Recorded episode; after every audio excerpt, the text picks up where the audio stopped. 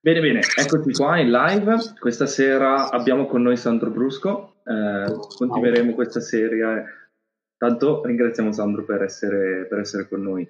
Inizia, diciamo, continuiamo questa serie della chiacchierata con gli economisti, eh, una chiacchierata in cui cerchiamo di portare dei temi che magari riguardano più l'economia teorica. Eh, insieme a me, come al solito, Nazareno Necis, Lorenz e questa sera anche Simona, che è riuscita a raggiungerci. Parleremo di che cosa? Parleremo ovviamente del premio Nobel all'economia.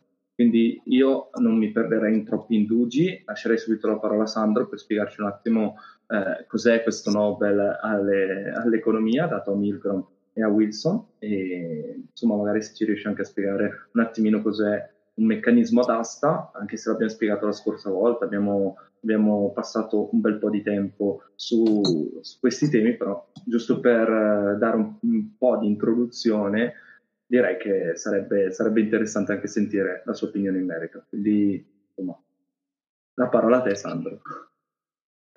Sì, grazie dell'invito. Uh, io spero Uh, onestamente che uh, la maggior parte di quelli che stanno guardando abbiano visto anche la vostra trasmissione uh, precedente sul disegno dei meccanismi, perché altrimenti diventa un po' complicato parlare di tutto.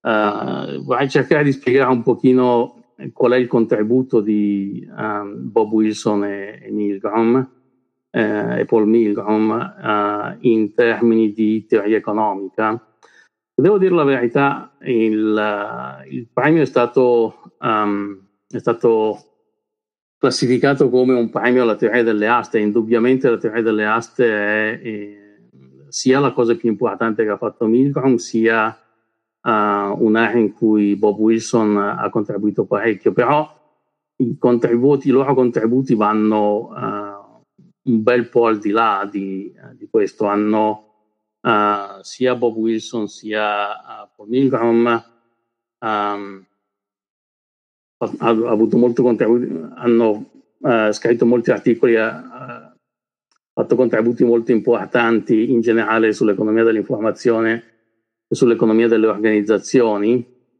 Uh, Bob Wilson in particolare ha contribuito uh, il, in, uh, alla teoria del concetti di soluzione nella teoria dei giochi, è stato uno dei più coerenti nel seguire il programma che aveva portato a metà degli anni Ottanta all'elaborazione del, di, del, del paper di Colberg e Mertens sugli stable equilibria. Uh, ha continuato il suo lavoro praticamente fino a 15 anni fa um, in quest'area. Quindi uh, teoria delle aste uh, ok, ma uh, teoria delle aste è una cosa un po' restrittiva se dobbiamo guardare al, uh, al contributo uh, di, di, Wilson e di, e di Milgram. Uh, però, insomma, uh, tirare l'elastica è anche una cosa facile da comprendere e che um, ha ovvi collegamenti con uh, le, la politica economica e con il diciamo così, la cronaca più o meno attuale, uh, per cui tanto vale parlarne. Uh, fatemi fare un po' di storia del pensiero qua, uh, giusto per capire da dove arriva tutta questa cosa e... devi, devi, devi farci un po' sì. di storia del pensiero. Allora, um,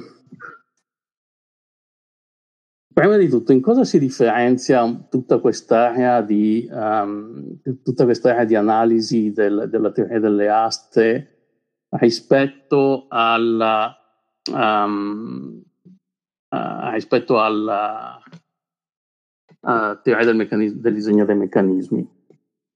Uh, essenzialmente, se, vo- allora, se volete, è un, è un, po' una cosa tagliata con l'accetta, però Uh, si vede un po' la differente caratterizzazione uh, di tipo, tra virgolette, pratico uh, del, degli studi sulla teoria delle aste che si svilupparono sostanzialmente um, Stan- alla Business School di Stanford e alla Business School di Northwestern, quindi con un indirizzo un po' più orientato verso le applicazioni pratiche che la teoria uh, del meccanismo, anche se poi voglio dire, per esempio, uh, Satterwhite che scrisse il paper fondamentale sul, sull'impossibilità dell'implementazione con strategie dominate insieme a un filosofo che era Gibbard, uh, stava pure lui nella business school. Ma uh, il punto è che uh, il, la linea di ricerca che cercava di capire meglio i risultati dei meccanismi di scambio utilizzati in pratica ebbe un enorme impulso uh, verso la fine degli anni 70, che fu quando Milgram iniziò a contribuire al tema, scrisse il, il paper, uh, uno dei primi paper, uno dei più importanti nella, uh, nella, nella letteratura. Qui allora, avevo, avevo, promesso di fare un pochino di, un pochino di storia del pensiero la storia del pensiero va, va più o meno così. Uh, ci fu il contributo di Vicari che poi uh, alla fine uh, prese il premio Nobel all'inizio degli anni 60 con questa idea dell'asta di secondo prezzo. Circa una decina d'anni dopo ci, fu, ci furono Groves, Clark che um, elaborano la teoria della, delle allocazioni efficienti utilizzando meccanismi di trasferimenti. Um, quello che mancava in tutte queste teorie, quello che mancava, insomma, quello che si faceva allora, uh, non, guardate, non erano, stiamo parlando di anni 60, il che significa che non ancora, non era ancora stata elaborata uh, compiutamente la teoria dei giochi con informazione incompleta. La teoria dei giochi con informazione incompleta uh, arriva con i famosi articoli, uh, i famosi articoli di, di Arshani, che anche quelli vennero pubblicati su Management Science, e eh, sostanzialmente aprirono un mondo in termini di possibilità di applicazione eh, dell'analisi um, del, di tirare dei giochi. I contributi, se voi andate a vedere i contributi di uh, Vicari e poi uh, Clark e Groves uh, e, e, anche per esempio il teorema di impossibilità di, uh, di Gilbert Satterthwaite che, che, è leggermente posteriore, utilizzano tutti come concetto di soluzione la, mh, mm, la soluzione di strategie dominanti. Ossia, uh, il problema è quello di predire il comportamento degli agenti e siccome la uh, tua performance nell'astro, più in generale nel meccanismo allocativo a cui partecipi, può dipendere, uh, dal, può dipendere dall'azione degli altri, Uh, in assenza di una qualche teoria che ti permetta di uh, elaborare una predizione sul comportamento degli altri, um, ci, si utilizzava insomma, la scorciatoia del, uh, della soluzione di strategia dominante. Ossia, se tu avevi una, come nel caso dell'asta di secondo prezzo, no? Una strategia che era così forte da permetterti di massimizzare il profitto, di massimizzare la tua utilità, indipendentemente da quello che facevano gli altri, cioè a una risposta ottimale a qualunque vettore di azioni da parte degli altri, uh, beh, allora quella più o meno doveva essere una, uh, un tipo di soluzione di cui potevamo fidarci, no? Uh, il problema è che, sì, se fai... Il problema, vabbè, il problema è quello che venne immediatamente riconosciuto ed è che ci sono ben pochi giochi in cui eh, ci sono strategie dominanti.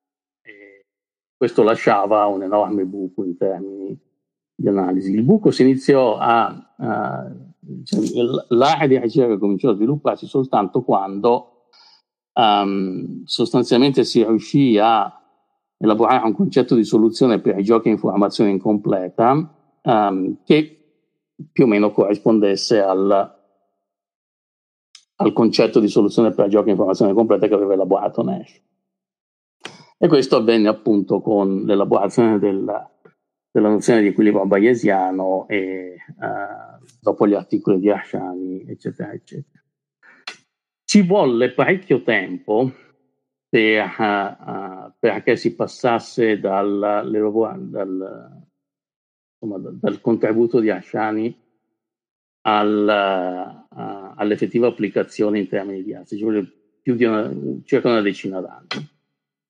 Uh, bisogna dire, in questi giorni qualcuno ha ricordato um, uno dei primi studenti di, di Wilson, uh, che, Ortega Haiker, che era un, uno studente di dottorato messicano che uh, fece la tesi, credo fosse la prima tesi fatta con, con Bob Wilson, e, e, che in realtà viene citato in tutti i lavori successivi, sia da Milgram sia da tutti gli altri, uh, come eh, questo credo che uh, si lavora, cioè completò il dottorato nel 69, in cui c'era già tutto, nel senso in, no, non c'erano ovviamente tanti dei risultati, ma il, l'idea di trattare le aste come uh, un gioco a informazione incompleta uh, era già lì. Ed è questa poi, cioè poi il contributo che arrivò all'inizio degli anni Ottanta da Milgram e Weber e eh, poi insomma, da tutti gli altri, uh, era esattamente l'idea di prendiamo sul serio il fatto che uh, questo è un gioco a informazione incompleta e cerchiamo di vedere uh, come la gente gioca in questi giochi a informazione incompleta. No? Uh, Ortega Heikat se ne tornò in Messico, uh, credo che andò a lavorare nel settore pubblico e non pubblicò mai la sua tesi, che soprattutto ai tempi uh, significava, significava, destinarsi all'irrilevanza, perché insomma non è che adesso è facile andare per i working paper e tutto il resto, ai tempi non c'era niente del genere, stiamo parlando di nuovo di 50 anni fa. E, uh, però insomma almeno nel, uh, nel circuito dei, dei, di Stanford dei, del, dei teorici che ruotavano attorno a Stanford queste idee continueranno, continueranno a girare. Uh, Milgram fece il suo dottorato a Stanford e alla Business School e, um, e, e cita la, la, tesi di, di Ortega Heikert come una del, delle fonti seminali Uh, il contributo di Milgram a quel punto fu soprattutto quello di rendere operativo molti dei concetti che uh, venivano, uh, venivano, utilizzati, di introdurre nuovi strumenti statistici che permettevano l'analisi delle aste e di in questo modo arrivare a una serie di risultati che erano estremamente interessanti. Ora, non so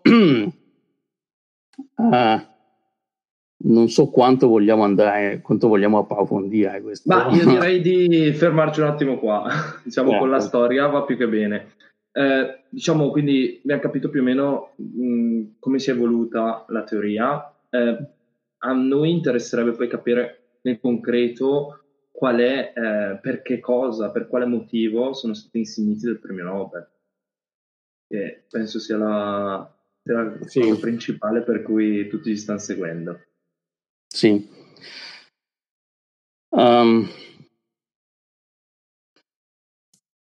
la letteratura su mechanism design uh, fu estremamente utile per uh, capire molto dal punto di vista pratico, non solo dal punto di vista pratico, ma anche dal punto di vista strettamente teorico, uh, come può funzionare una economia um, di, diciamo così, decentralizzata quando, uh, ci, quando esiste informazione dispersa. Okay? Uh, dal punto di vista teorico, questo era un punto che è rimasto irrisolto uh, dalla, credo che ne abbiate parlato un pochino anche l'altra volta, è rimasto irrisolto dai tempi dei dibattiti sulla, su, su, ai tempi credo che si chiamasse su, sul calcolo socialista, insomma soprattutto il, il dibattito che uh, ci fu tra Oscar Lange e Hayek uh, sulla possibilità di, per esempio sulla possibilità di um, far funzionare un'economia socialista come se fosse un'economia di mercato che ha l'idea di Oscar Lange e che dire, l'economista è un economista polacco però che ai tempi in cui aveva queste discussioni era a Chicago e poi dopo, uh, dopo, la seconda guerra mondiale tornò in Polonia a fare il ministro nel, nel, nel governo socialista. Il, um, il, punto in cui è rimasto quel dibattito, credo che ai tempi tra l'altro si considerasse che l'avesse vinto Lang. Eh, il punto in cui è rimasto quel dibattito era, uh, ok, Hayek aveva detto che l'informazione decentralizzata in realtà um, non permette a un pianificatore centrale uh, di raggiungere soluzioni ottimali, uh, che tutto quello che diceva, ovviamente non usò questi termini, però l'idea è che era tutto quello che diceva, che diceva Oscar in generale, i pianificatori socialisti andava benissimo in un'economia con informazione completa e con completo commitment da parte del planner Uh, ma non andava bene in, nelle economie reali in cui in realtà l'informazione è decentralizzata e eh, gli agenti agiscono nel proprio interesse, compreso, uh, compreso l'interesse a rivelare o meno informazione che hanno. No? Uh, ora, tutto questo tipo di dibattito teorico è arrivato sostanzialmente a un punto di stasi, perché ai tempi non esistevano gli strumenti teorici per ragionarci strumenti teorici per ragionare seriamente su questa domanda, che come tutte le domande serie non ha una risposta bianca e nera, ma ha una serie di questioni che vengono poste, di meccanismi che possono funzionare sotto certe ipotesi, non funzioneranno sotto altre ipotesi, eccetera, eccetera. Comunque, il, uh, il, diciamo così, la ferramenta teoriche per rispondere a questa domanda arrivarono con l'elaborazione della teoria dei giochi a informazione incompleta. Uh, quando arrivò all'inizio degli anni Ottanta c'era un gran fermento da questo punto di vista, sia uh, dal punto di vista della, um, uh, della pu- teoria pura dei, dei meccanismi e degli scambi, sia dal punto di vista della teoria delle aste. È sempre più o meno dello stesso periodo in cui Milgram pubblicava il, il, paper sulle aste, che um, che Meyerson e Satterwhite pubblicarono il paper sulla, sull'impossibilità dello scambio efficiente. Cioè, facciamo vedere che il problema principale, quando tu hai uh, una, uh, in realtà un gioco relativamente semplice di, con un compratore e un venditore, ma se esiste informazione eh, incompleta, per cui il venditore è l'unico che conosce il suo costo di produzione e il compratore è l'unico che conosce sua, il prezzo massimo che vuole pagare, uh, tipicamente il, sarà impossibile ottenere uh, sempre la soluzione efficiente. Uh, in altre parole, che tu usi meccanismi di mercato, che tu usi meccanismi di, di economia, di economia di comando, l'esistenza di uh, informazione incompleta di per sé uh, provoca scostamenti da quello che allora si chiamava il first best e che adesso si tende più a chiamare incentive constraint, il, l'ottimo vincolato agli incentivi. No? Il, la teoria delle aste eh, costituisce un po' la controparte di quel tipo di ragionamenti, nel senso di dire, ok, uh, sappiamo che l'informazione incompleta crea dei grossi problemi. Uh, andiamo a vedere però uh, come funzionano e cosa possono fare uh, alcuni meccanismi esistenti. E alcuni dei meccanismi esistenti hanno tipicamente meccanismi d'asta, no? quindi diversi tipi di meccanismi d'asta, l'asta di primo prezzo, l'asta di secondo prezzo, e um, uh, eccetera eccetera l'asta cosiddetta inglese non ho mai capito perché la chiamassero inglese comunque quella crescente in cui c'è il, il, il, il banditore che, che, alza il prezzo di tanto in tanto Quindi uh, penso che dipenda dal fatto che la, la, la, usassero già ai tempi dei babilonesi e gli inglesi hanno una tendency a prendere cose degli altri. Vabbè, ma perché inglese? Cioè, non lo so. Tanto se, se vuoi, ai, almeno ai miei tempi si parlava spesso della versione giapponese dell'asta inglese, che francamente credo che non avesse nulla a che vedere né con i giapponesi né con gli inglesi, ma in ogni caso queste sono, uh, sono, sono cose uh, non particolarmente rilevanti. Il, il, punto, il, punto, principale è che, se vuoi, che uh, quel tipo di approccio teorico è un approccio che pur avendo forti connessioni con la teoria pura del disegno dei meccanismi, quindi la ricerca dei meccanismi ottimali o, o almeno quelli che più potevano ridurre le inefficienze che comunque sarebbero state indotte dalla presenza di informazione incompleta, si occupava anche mol- un po' più direttamente di, uh, di andare a, a, a, studiare quali sono uh, i, gli equilibri di prospettive in meccanismi effettivamente utilizzati. No? Cioè, il santo graal a quel tempo della, uh, dell'economia teorica era provare a dimostrare che alcuni dei meccanismi um, normalmente utilizzati dagli agenti economici corrispondevano anche ai meccanismi che avrebbero generato uh, l'allocazione più efficiente. Okay? E, e, queste cose, scusami se ti vai, vai, vai. Sandro, eh, poi effettivamente abbiamo delle evidenze che ci dicono che appunto questa cosa accade nella realtà o, o è tutto un... Um, no, un il, allora il punto è, se vuoi questo è un problema di approccio teorico, nel senso che tu devi capire, eh? cioè il, il punto è che cosa ci possiamo aspettare che gli agenti economici facciano quando si trovano di fronte a una situazione, per esempio, in cui vorrebbero scambiare, perché c'è chiaramente un beneficio mutuo dallo scambio, ma sanno che uh, uh, siccome c'è informazione incompleta non riusciranno a raggiungere l'efficienza. Ok? Sono alcuni casi in cui è semplice.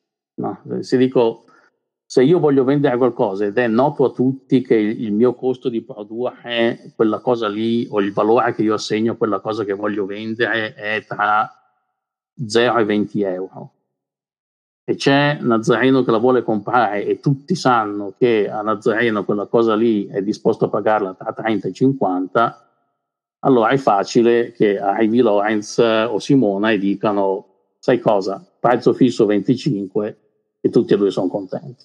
No? Il problema è quando uh, il costo per me è tra 0 e 10 e il valore per Nazareno è pure tra 0 e 10 allora a quel punto il meccanismo di prezzo fisso non funziona più. O almeno funziona nel senso che comunque produce un risultato, però tipicamente produrrà un risultato inefficiente. E uh, prima degli anni Ottanta, prima di, di, questa letteratura su mechanism design, prima della letteratura sulle aste che avevano messo, a cui hanno contribuito uh, Bob e, e Paul Milgram, Um, c'era sempre questa idea, sì, però magari se è, sì, chiaro, il meccanismo di, di, prezzo fisso non funziona, però magari se usiamo qualche meccanismo un po' più complicato, un po' più furbo, uh, ce la facciamo. Lì, eh, questo è il, il, grosso contributo, per esempio, del paper di, uh, di Meyerson e Satterwhite uh, è stato di dire, no, scordatevelo, il problema sta alla radice, eh, nel momento in cui tu hai informazione incompleta, eh, l'efficienza non è raggiungibile. Punto e basta. Nessun meccanismo che soddisfi eh, compatibilità degli incentivi e razionalità individuale riuscirà a ottenere quel, quel risultato. Okay? Il, uh, lo stesso tu mh, mm, devi chiedere, per esempio, quali sono i meccanismi che minimizzano le inefficienze. Sai che le inefficienze ci saranno comunque, però alcuni meccanismi sono, saranno più inefficienti di altri. E poi resta il punto di chiedersi e di capire eh, tra i meccanismi che vengono effettivamente utilizzati uh, quali sono quelli che fanno meno peggio. Okay? Per esempio, un, uh, un, contributo importante di quel paper di, uh, di Milgram e Weber uh, fu la cosiddetta, il, il, cosiddetto linkage principle, che diceva sostanzialmente la cosa seguente. Supponi, allora, in realtà le aste cosiddette con, con valori privati, cioè quelle in cui il mio valore dipende unicamente da idiosincrasie mie, quelle hanno dei meccanismi ottimali a partire dall'asta di, di, di secondo prezzo che funzionano bene. I problemi veri dal punto di vista teorico sorgono nei casi che erano anche molto importanti dal punto di vista economico, in cui uh, l'informazione sul valore effettivo dell'oggetto uh, era dispersa tra differenti agenti. Uh, e il caso tipico, per esempio, è quello in, uh, delle aste che si facevano, questo si, si facevano già da vent'anni prima, e c'era una cosa che si chiamava la maledizione del vincitore, uh, in, in, questi termini. Cioè, supponi che tu abbia una serie di imprese che devono offrire una quanto pagare per estrarre petrolio da un tratto di terra. Quindi il governo si mette a vendere i, di, i diritti di esplorazione.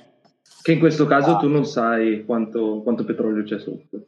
Esatto, tu non sai quanto petrolio c'è sotto, tipicamente il governo uh, ti permette di fare qualche prova geologica per cercare di capire quanto petrolio c'è e di che qualità è. Quindi ognuna di queste imprese uh, avrà uh, un, quello che statisticamente è un segnale del, del vero valore dell'oggetto, eh, in questo caso del giacimento petrolifero.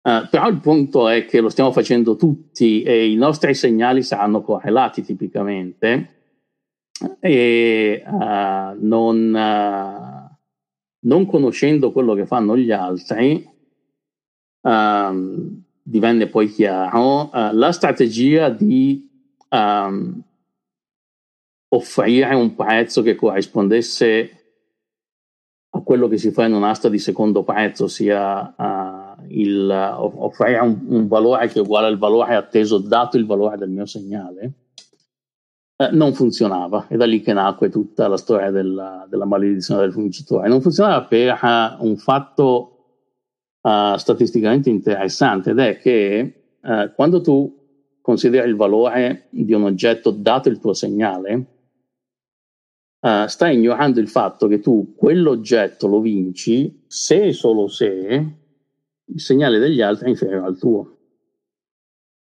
Quindi se tu offri per un tratto di per diritti di estrazione del petrolio il valore atteso del giacimento, dato quello che tu sai, data la prova geologica, anche in un'asta di secondo prezzo, quindi anche se non paghi quel prezzo, ma paghi un prezzo, il prezzo del secondo bid, uh, lo stesso finisci per uh, offrire un prezzo troppo alto.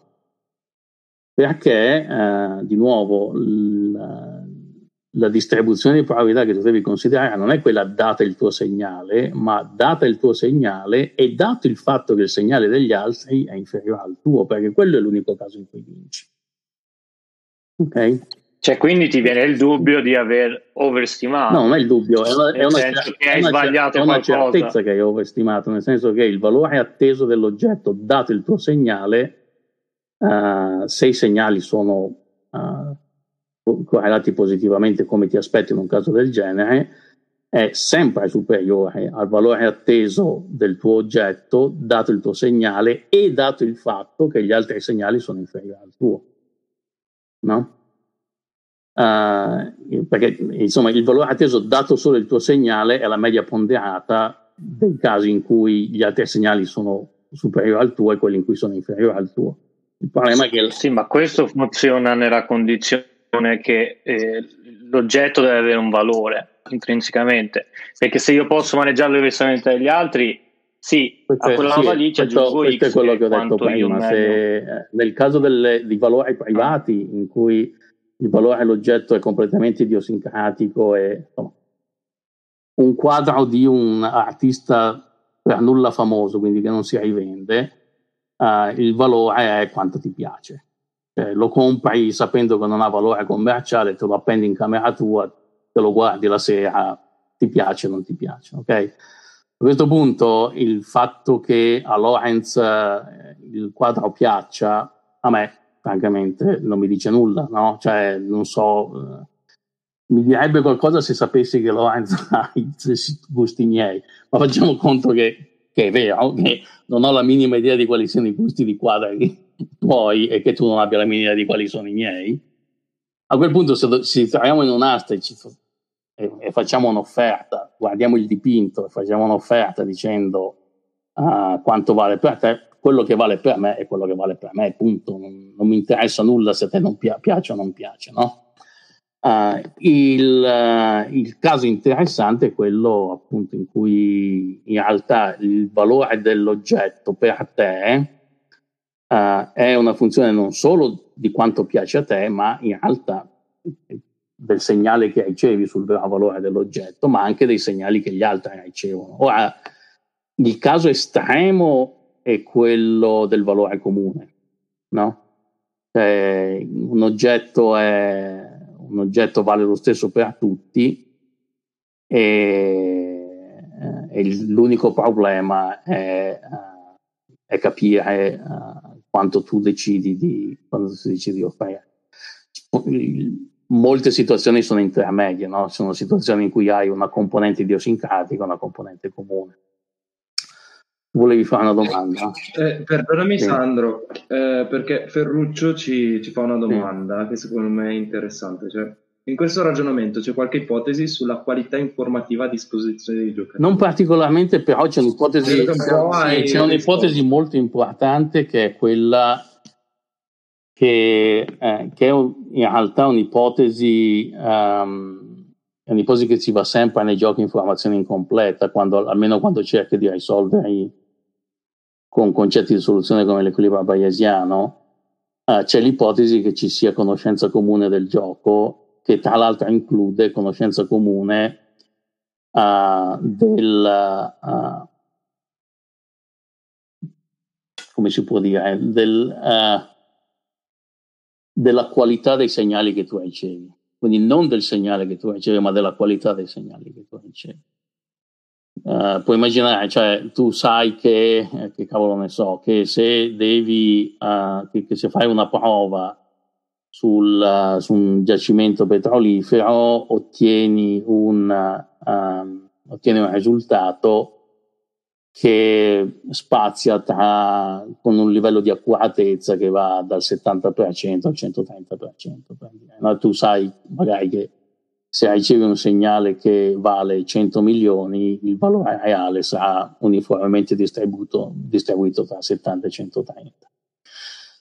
Eh, questa ipotesi, l'ipotesi che segnali, cioè che la struttura informativa dei segnali sia conoscenza comune, questa è, è, è un'ipotesi standard nei, nei, giochi, uh, nei giochi di informazione incompleta.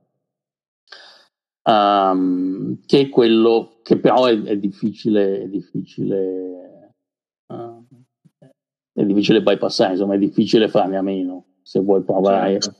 a risolvere. Uh, Fatemi dire una cosa prima che mi dimentichi sì. su questa cosa. Tra, sì, vai, vai, vai. Uh, tra eh, gli economisti è ehm, d'uso parlare di dottrina Wilson, Wilson Doctrine, um, per indicare la seguente idea.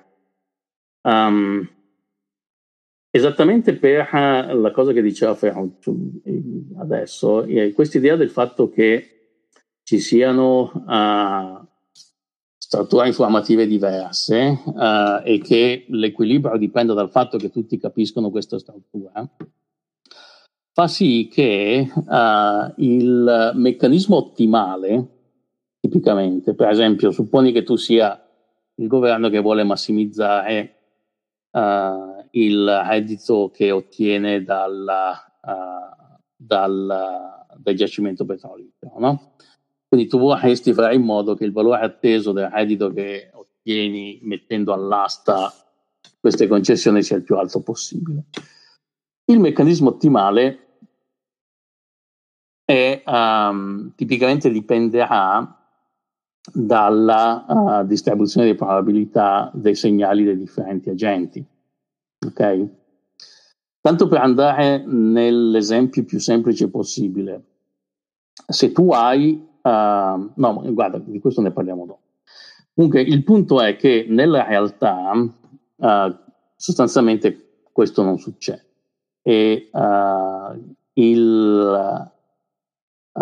meccanismi tra virgolette robusti sono quelli i cui dettagli sono indipendenti dalla, uh, dalle particolarità della uh, distribuzione di probabilità dei valori degli agenti. Sostanzialmente la dottrina Wilson dice, sentite, guardate che questa cosa che c'è una distribuzione di probabilità e la conoscenza comune, la hava e la fava, è una cosa che la gente non capisce. Okay? è una pippa che si fanno gli economisti eh, o che si fanno gli statistici che aderiscono alla dottrina di Savage, eh, che va tutto Troppo, bene. Troppa econometria. Eh? Troppa econometria. Sì, troppa no, econometria. no, non è che troppa econometria, è che proprio l'ipotesi che tu sia in grado di uh, indovinare, tu, tu pianificatore, tu venditore, tu governo che deve decidere quanto um, quanto vuoi far pagare il, i diritti di concessione o uh, cavolo ne so, uh, il diritto di gestione delle spiagge, tanto per dire una cosa che si dovrebbe fare che non si fa. Uh, se tu cerchi di fare il, cerchi di, di ottenere il meccanismo migliore possibile, farai un meccanismo che alla fine sarà molto fragile perché sarà ottimo sotto certe ipotesi che tu fai eh, sulla distribuzione di probabilità degli agenti, sui, sui, segnali, sulla loro volontà di pagare e che eh, magari produce risultati disastrosi se appena appena eh, tu devi, eh, se appena appena tu hai fatto degli errori, per esempio nel valutare quali sono le effettive distribuzioni che vengono usati o nel valutare il grado uh, in cui uh, queste particolari ipotesi sono di conoscenza comune tra gli agenti. Ok? Uh, quindi Bob ha sempre promosso questa idea, che è un'idea veramente di applicazione pratica potente, di dire, guardate, meccanismi, meccanismi così complicati sono, sono meccanismi che non sono fattibili, non hanno nessuna, nessuna rilevanza pratica e dovremmo puntare come economisti a indicare uh, meccanismi che invece funzionano bene uh, in uh, questo c'è, il, c'è una citazione queste, queste, frasi che appaiono dove finiscono ce l'avete ancora cioè, sì, Pino, sì, Lopomo, sì. Pino Lopomo che ha fatto questi commenti è, è stato è, un, è a Stanford insieme a me ai, ai tempi. E Era siamo, una bella citazione, ho deciso siamo, di esatto, siamo coautori, siamo coautori di una serie di paper di teoria delle aste. Uh, mi avevo promesso di non fare pubblicità, però insomma, visto che Pino è intervenuto, uh, adesso magari Lorenz ce la legge, visto che si sa che il mio inglese è pessimo. No, no, prof, io comunque volevo dirle che mi sono molto messo a ridere quando ha detto che gli economisti si fanno le pippe sulle distribuzioni, perché prima lei ha detto che è uniformemente distribuito, la prima cosa che ho fatto è scrivere nella chat privata, ma perché uniformemente no, non no, no, normalmente? No, non ho la minima idea, non è, non è quello il punto. letteralmente la prima cosa ho continuato a interrogarmi sì, sì, no, per dieci minuti fino a quando poteva essere esponenziale no, non è, non è Fammi dire un'altra cosa. Allora, la, eh, la, grande applicazione di teoria delle arti, in realtà ce ne sono state un'enormità negli ultimi vent'anni, eh, eh, soprattutto nel settore privato, insomma, le, um, Yahoo, uh, Google, uh, Facebook si sono messi a usare i meccanismi d'asta per vendere la pubblicità sui loro canali. Sta diventando una cosa sempre c'è sempre stato uh, da da decenni ormai la questione di quali siano le aste ottimali per vendere titoli di Stato in, uh, non è mai stata risolta veramente.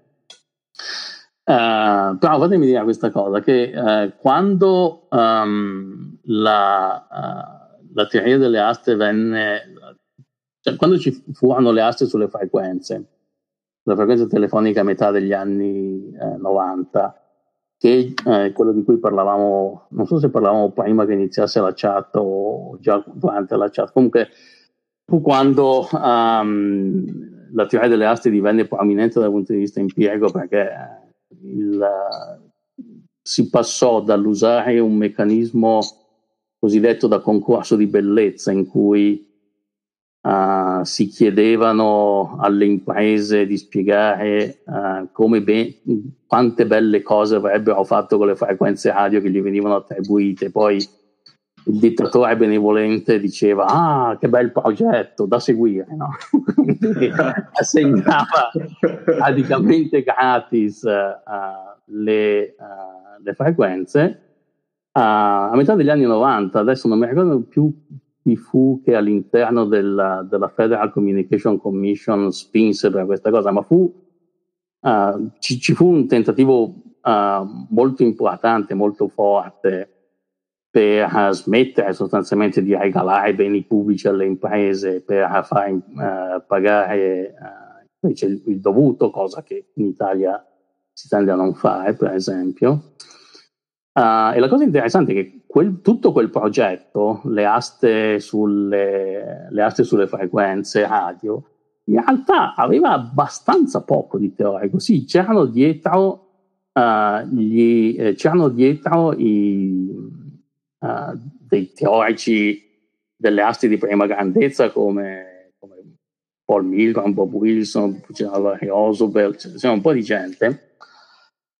La verità è che meccan- quel meccanismo che veniva usato, uh, visto che l'obiettivo dell'FCC tra l'altro non era la raccolta di, di, almeno quello dichiarato, ma l'obiettivo non era quello della massimizzazione del reddito, ma era quello dell'allocazione efficiente delle risorse, il meccanismo teorico per allocare efficientemente eh, le risorse si conosceva ed era uh, l'asta di dica di secondo prezzo, uh, però combinatorial. Cioè, siccome questo significa se tu stai vendendo tre licenze, tu non fai, non chiedi alle imprese di dire quanto vogliono pagare per la licenza you know, nord-est, nord-ovest e, e sud. Tu chiedi quanto vuoi pagare per zero licenze, quanto vuoi pagare per nord-est, nord-ovest, nord-sud, quanto vuoi pagare per la combinazione nord-est, nord-ovest, quanto vuoi pagare per la combinazione nord-est, sud, quanto vuoi pagare per tutte e tre, eccetera, eccetera, eccetera. Il che significa che se tu hai due alla, se tu hai n regioni o n licenze da distribuire, il tuo bid consiste di un vettore di 2 alla n, ossia tutti i possibili sottoinsiemi che puoi creare con quelle licenze. Ok?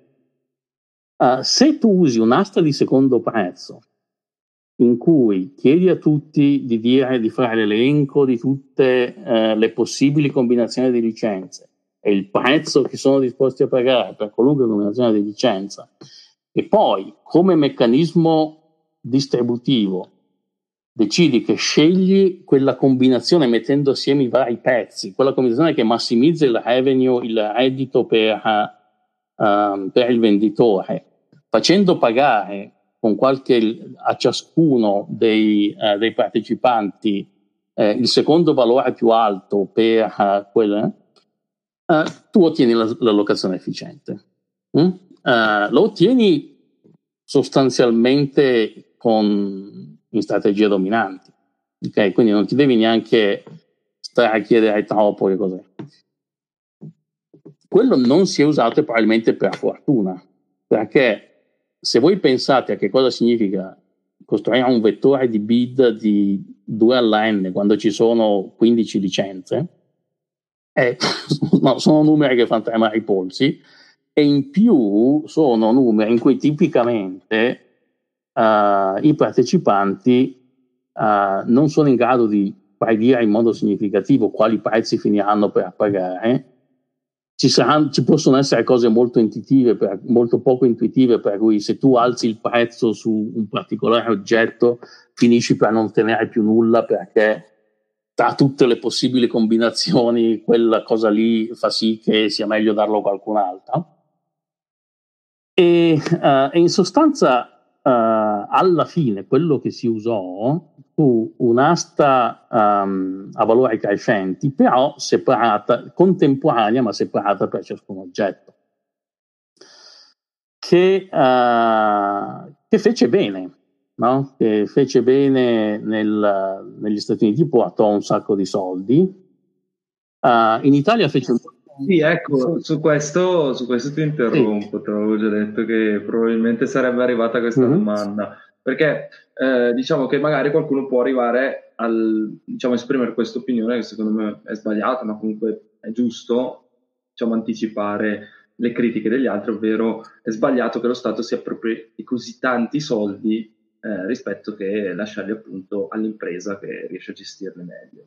Quindi ci, ci, potrebbe essere questa opposizione. Tu cosa dici?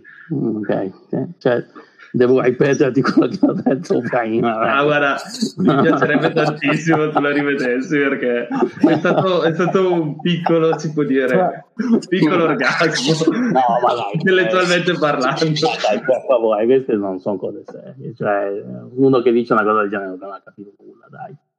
Uh, il punto è, uh, qua tu hai delle risorse che sono pubbliche, cioè, prima di tutto, uh, l'asta di secondo prezzo non è un'asta che massimizza reddito, cioè che non massimizza il ricavo per il consumatore. L'asta, cioè, la cosa buona dell'asta di secondo prezzo è che ti alloca efficientemente le risorse.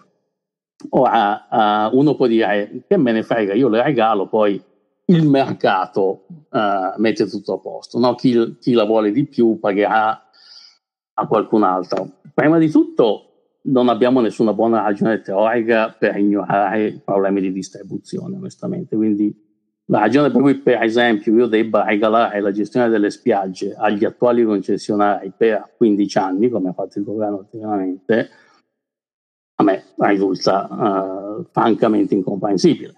Uh, o meglio, la comprendo, perfettamente, la comprendo perfettamente con meccanismi di, di, di, political economy e con la ricerca dei voti eh, di... Stanno regalando una, una, rendita di posizione in sostanza.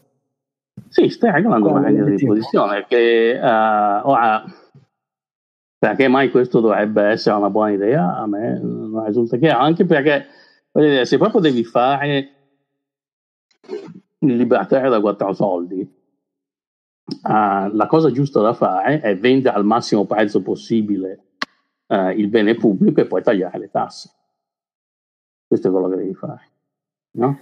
Cioè non, c'è, non, c'è, nessuna buona ragione per dire uh, quelli così lì dobbiamo a, chi?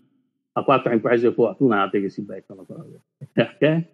perché sì A questo punto io, io vorrei fare un, un, caso pratico. Cosa succede, per esempio, in un'asta di secondo livello di, a secondo prezzo se la differenza tra il primo, tra l'utilità che dà il primo e l'utilità che dà il secondo è lontanissima? Per esempio, c'è un bene valutato 100. Succedono, succedono polemiche durissime. Credo che questa cosa sia una delle. Credo che sia successa in Nuova Zelanda. Perché una delle ragioni... PTV in Nuova Zelanda, mi sembra. Se stiamo parlando della storia, è quello. Una delle ragioni per cui l'asta di secondo prezzo tende a essere poco utilizzata è che genera queste shitstorm politiche una volta che sono state. Sono state perché eh, diventa. Uh, cioè, una volta che tu pubblichi le offerte, diventa chiaro uh, quanto uno è disposto a pagare. Quindi, in un certo senso, uh, diventa, uh, diventa, chiaro qual è l'entità del, del profitto che ci fa. No? Cioè, se dico che sono disposto a pagare 5.000 e poi uh, il, la seconda offerta più alta è 100, questo significa che ho fatto un profitto della Madonna. No? Eh, 4.900 sono tutto su a plus che viene a me. Il che eh, tu puoi dire, ok, però se vuoi massimizzare l'efficienza dal punto di vista ex ante, questo è il meccanismo che, uh, che devi utilizzare. Poi ti scontri con gente che non sa cos'è l'efficienza, non sa cosa significa ex ante Eh, eh, e se sei un politico ovviamente ti preoccupi. Io per fortuna non lo sono, però, né lo potrei diventare, però uh, capisco quelli che invece se ne preoccupano, voglio dire, eh, non è una cosa così strana. Non è strano lì, non è strano in, tante, in tanti altri ambiti applicativi, voglio dire. Uh, non è una cosa che particolare della teoria ecco, Simona, scusa, mi... interrotto. Visto che siamo in tema, eh, noi abbiamo avuto una grande ondata diciamo, di privatizzazioni e concessioni a metà degli anni 90 e insomma stiamo vedendo in questi giorni anche un po' di conseguenze di, di, quello che era stato fatto all'epoca. Che cosa si può dire dal punto di vista della gestione delle aste e delle concessioni? Ma non è che ne abbia una grande conoscenza, se devo dire la verità. Io però ti posso raccontare questa cosa, che eh, questo è a metà anni 90, no? della seconda metà degli anni 90, in cui ci furono che poi la più grossa credo fu quella della compagnia uh, telefonica. Allora, Pino qua dice, price option in New Zealand, enable women to pick up a right to a tranche of just 6 dollari. Sì, esatto, quindi ricordavo bene, era in Nuova Zelanda che successe questa cosa, che praticamente regalarono delle licenze a gente che, uh, che era disposta a pagarla. No, mi ricordo, avevo... Um, mi ricordo una volta, ero venuto in Italia c'era un seminario in Bocconi in cui parlavano delle privatizzazioni e mi, la cosa che mi stupì fu um, come in sostanza ci fosse zero discussione uh, dei problemi di efficienza. Perché eh, tu pensaci un attimo, il, immagina che tu hai uh, un'industria che uh, è pubblica, okay? un'industria monopolizzata che è pubblica, e che fino adesso insomma, ha fatto quello che doveva fare, presumibilmente con un sacco di inefficienze, presumibilmente con pressioni politiche nei comportamenti, tutto quello che vuoi, eh, però magari, e magari facendo perdite, però magari tenendo i prezzi relativamente bassi. No? Ora, la verità è che in quel periodo in Italia uh, la parola d'ordine era di ridurre il debito pubblico.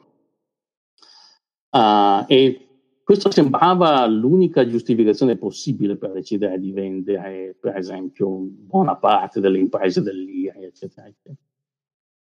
Uh, il che a me sembrava una colossale sciocchezza, però avevo già cominciato a ragionare in modo ortogonale a quello della stragrande maggioranza degli italiani, uh, perché la questione principale dovrebbe essere quella dell'efficienza, no? cioè se tu ti chiedi se ho un'impresa monopolista, come faccio a massimizzare il reddito dalla vendita dell'impresa? Beh, la risposta è che tu devi garantire a quell'impresa la continuazione del monopolio. E se tu uh, permetti a quell'impresa di restare monopolista dopo che l'hai venduta, ovviamente avrai uh, delle offerte di acquisto più alte perché chi la compra si garantisce un monopolio che durerà nel tempo, presumibilmente ci saranno elementi di efficienza, nel senso che uh, la venderai a chi è in grado di estrarre i profitti più alti, magari perché hai costi più bassi, però dal punto di vista dell'efficienza economica è una scelta disastrosa, eh, cioè una scelta che uh, perpetua il monopolio e che non ha tanti, se vuoi, ha meno problemi dal punto di vista distributivo perché costringi l'impresa a pagare ex ante il valore atteso del, delle rendite successive, però resta una pessima idea. Uh, tutto il processo di privatizzazione in Italia, ma non solo in Italia, cioè, cioè fu, furono, ci furono problemi quasi ovunque, in buona misura ignorarono uh, tutti i risultati teorici della, della teoria delle aste della teoria del, dell'optimal procurement.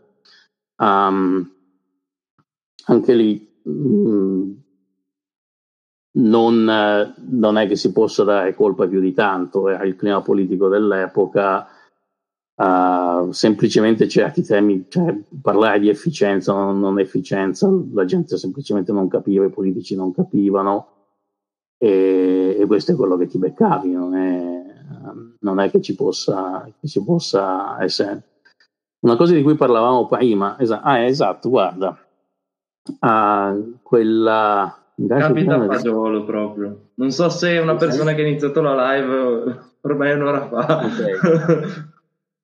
Sì, il, il, no, quello che dicevamo prima, per esempio anche um, il processo di privatizzazione delle imprese della Germania Est fu estremamente problematico, fu estremamente inefficiente ed estremamente problematico per scelte politiche. Il, a un certo punto il governo tedesco decise che i beni uh, che erano stati espropriati dalla Repubblica Democratica, da, da, da, dalla Germania Est ai suoi tempi, uh, anziché, uh, anziché venderli al miglior offerente e poi utilizzare i proventi per compensare quelli a cui erano stati appropriati, dovevano, uh, dovevano ritornare esattamente ai proprietari precedenti creando un'enormità di problemi giuridici, perché poi magari di queste, alcuni di questi beni, alcuni di questi immobili erano beni che erano stati prima ancora espropriati dai nazisti a, a, a cittadini ebrei, insomma,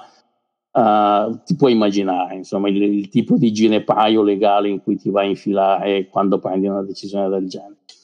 Anche lì non c'è nessun economista tedesco o altrimenti che io conosca che abbia consigliato di usare quel particolare processo. Fu una scelta politica e fu una scelta politica ovvia, no? che è terribilmente inefficiente.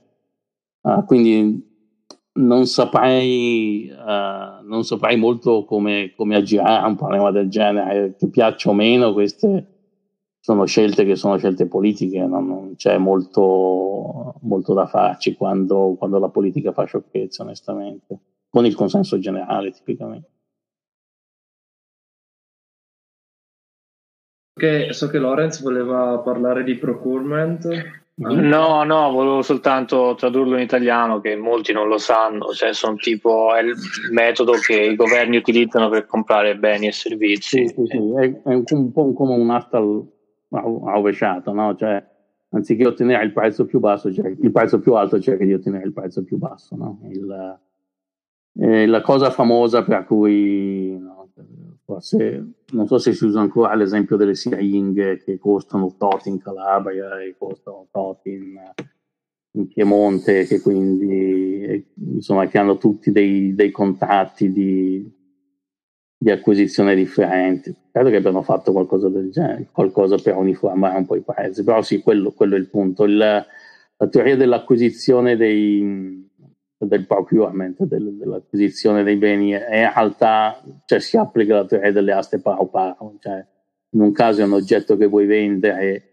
e vuoi trovare il meccanismo che ti garantisca uh, il valore atteso più alto uh, e nell'altro caso devi comprare qualcosa e cerchi un meccanismo che ti permetta di averlo al, al prezzo più basso. Il, da, dal punto di vista matematico la struttura è esattamente la stessa.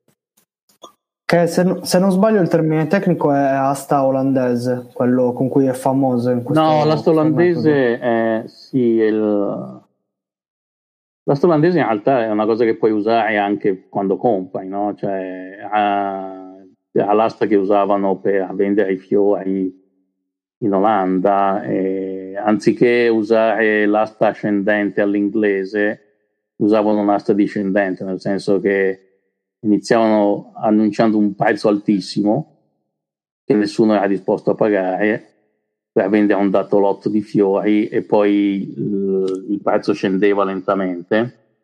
A un certo punto qualcuno diceva sì, a questo prezzo io lo compro e si chiudeva l'asta. Insomma, come uh, la cosa interessante di tutti questi tipi di aste è che quando i valori sono privati, ossia quando quando non ci sono problemi di capire che cosa sa l'altra perché lo potrei rivendere, cose del genere, uh, danno tutti lo stesso, lo stesso reddito atteso. Eh, questo è il, un risultato chiamato Revenue Equivalence Theorem, che in realtà è un risultato di mechanism design, e che anche quello venne fuori all'inizio degli anni Ottanta. Uh, lì la cosa interessante è che sostanzialmente il reddito, e questo era un insight, una um, una, una, lezione che aveva insegnato Mechanism Design e che quanto si pagava dipendeva unicamente da come si allocavano i beni.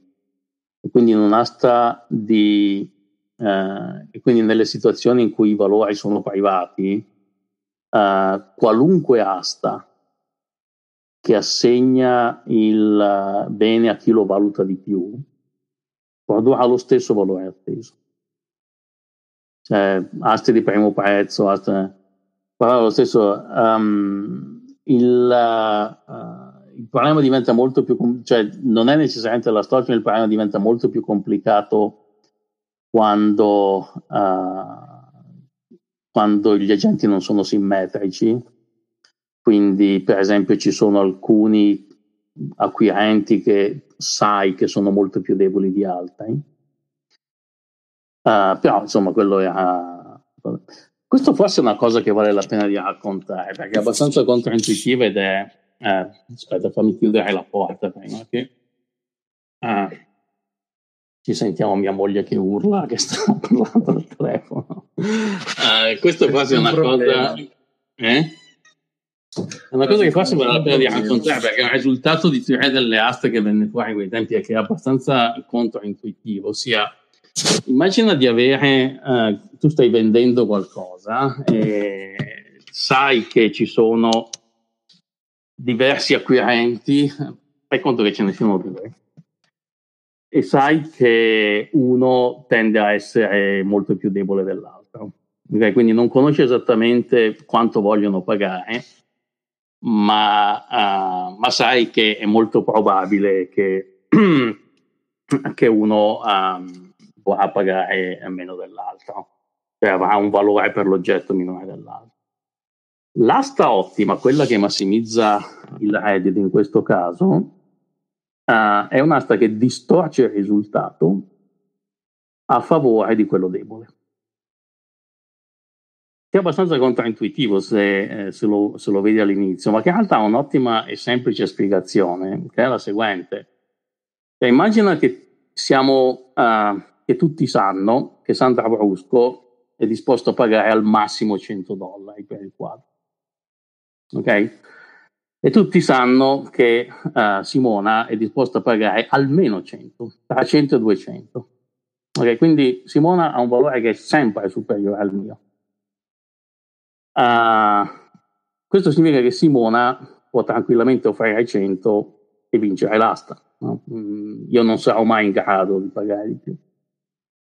Però uh, dal punto di vista del venditore conviene dire no cara, tu non devi offrire più di Sandra Brusco, perché lo sappiamo, lo sappiamo, tutti che Sandra Brusco è uno che non è in grado di contribuire granché. Vendo l'oggetto a te soltanto se mi offri 50 dollari, 50 euro più di Sandra Brusco.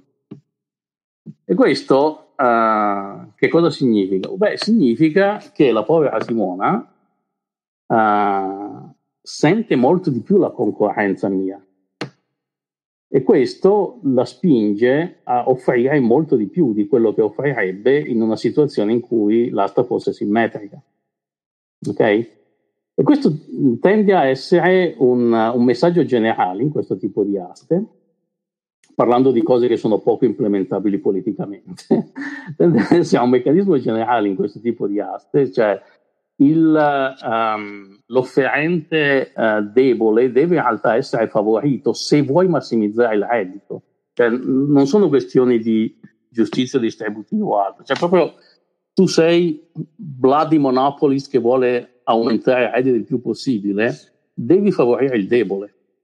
Devi, fare, devi handicappare l'offerta del, del più forte per costringerlo a fare di più, perché sennò diventa troppo facile per lui che è, se vuoi, um, lo stesso ragionamento che si fa quando uh, in, in, certe competizioni sportive in cui uh, dai handicap cost- perché vuoi costringere le squadre più forti a impegnarsi di più contro le squadre più deboli che altrimenti potrebbero battere con troppa facilità e questo danneggerebbe il bel gioco. No? Uh, questo un, sono tutti messaggi, sono tutti intuizioni che una volta capito il modello teorico diventano abbastanza, abbastanza facili da interpretare, ma, uh, ma, che senza la teoria prima non ci si arrivava, insomma, non, o almeno non si riuscivano a sistematizzare uh, nel modo, nel modo. Poi sono cose che puoi applicare praticamente, questo non lo so. Il, uh, in molti casi semplicemente tu sei obbligato a usare meccanismi che sono simmetrici da considerazioni legali. No, non significa che qualc- qualunque deviazione dalla simmetria sia uh, necessariamente l'opera uh, nefanda di qualcuno che vuole favorire, potrebbe anche essere una cosa ottimale. Ok, sono caduto un attimo, perdonatemi. Non, stavo semplicemente ribadendo quello che ho detto prima. Certo, certo, certo. Eh, non lo so, eh, andiamo quasi in chiusura. Intanto mi dicono di c'è Francesco Giovannoni che scrive Sandro. Sì, anche, sì, sì, sì, sì. Profano, ballo, ballo di Bulo, Bulo, e Clamper, sì, che avevano okay. fatto questo. Sì, però dai, adesso Giovannoni è un altro che Francesco è un altro che uh, ha preso il PhD alla, alla Business School di Stanford cioè, stasera su 190 persone ne avevamo almeno 15 con un PhD. Tutti uh, no, sì, c'ha ragione, però mi, mi, sembra che rischiamo di andare un po' troppo nel, nel dettaglio a questo punto. Sì, esatto, esatto, esatto. Va bene. Io, intanto, io, intanto, ti ringrazio Sandro per il tempo che ci hai dedicato. Penso che sia stata un'altra ora molto interessante. Eh, no, grazie spero, che questa, spero comunque che si ripeta la, diciamo, questa chiacchierata, magari su altri temi, sempre con te oppure con qualche altro economista Qui tiriamo già la piccola frecciatina, se vuoi tirarla già te va bene, altrimenti la tiriamo su Twitter più tardi. per eh, parlare un po' ancora di economia applicata, economia pura, qualcosa di teorico che possa intrattenerci la domenica sera. Quindi ringrazio anche il pubblico che è veramente, veramente fantastico, 200 persone sempre fisse, abbiamo raggiunto anche ottimi like, quindi vi ringraziamo davvero ringrazio anche i miei, miei, amici che mi hanno sostenuto in questa live veramente complessa perché non era facile il tema. E niente, ci vediamo domenica prossima se riusciamo a trovare qualche altro economista che vuole, vuole farci lezione per un'oretta, altrimenti fra due giovedì con la risposta ai 24. Buona serata a tutti e buonanotte. Arrivederci a tutti.